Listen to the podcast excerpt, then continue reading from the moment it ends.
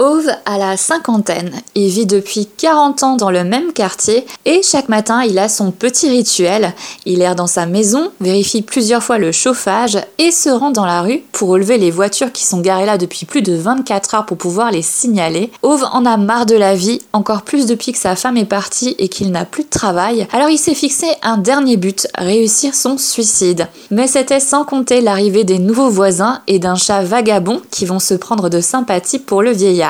Ove est ce que l'on peut appeler un vieux râleur, le cliché de base, le type qu'on adore détester, un peu comme Raymond et Huguette dans Scène de ménage, un bonhomme attendrissant mais qui n'en loupe pas une pour se faire pointer du doigt. L'auteur Frédéric Backman nous fait rire dès les premiers chapitres de son roman qu'il a intitulé « Vieux, râleur et suicidaire, la vie selon Ove ». Le lecteur s'amuse, s'attendrit à travers cette comédie venue tout droit de Suède, un ouvrage que vous pouvez retrouver d'ailleurs en DVD sous le titre Mr. Ove.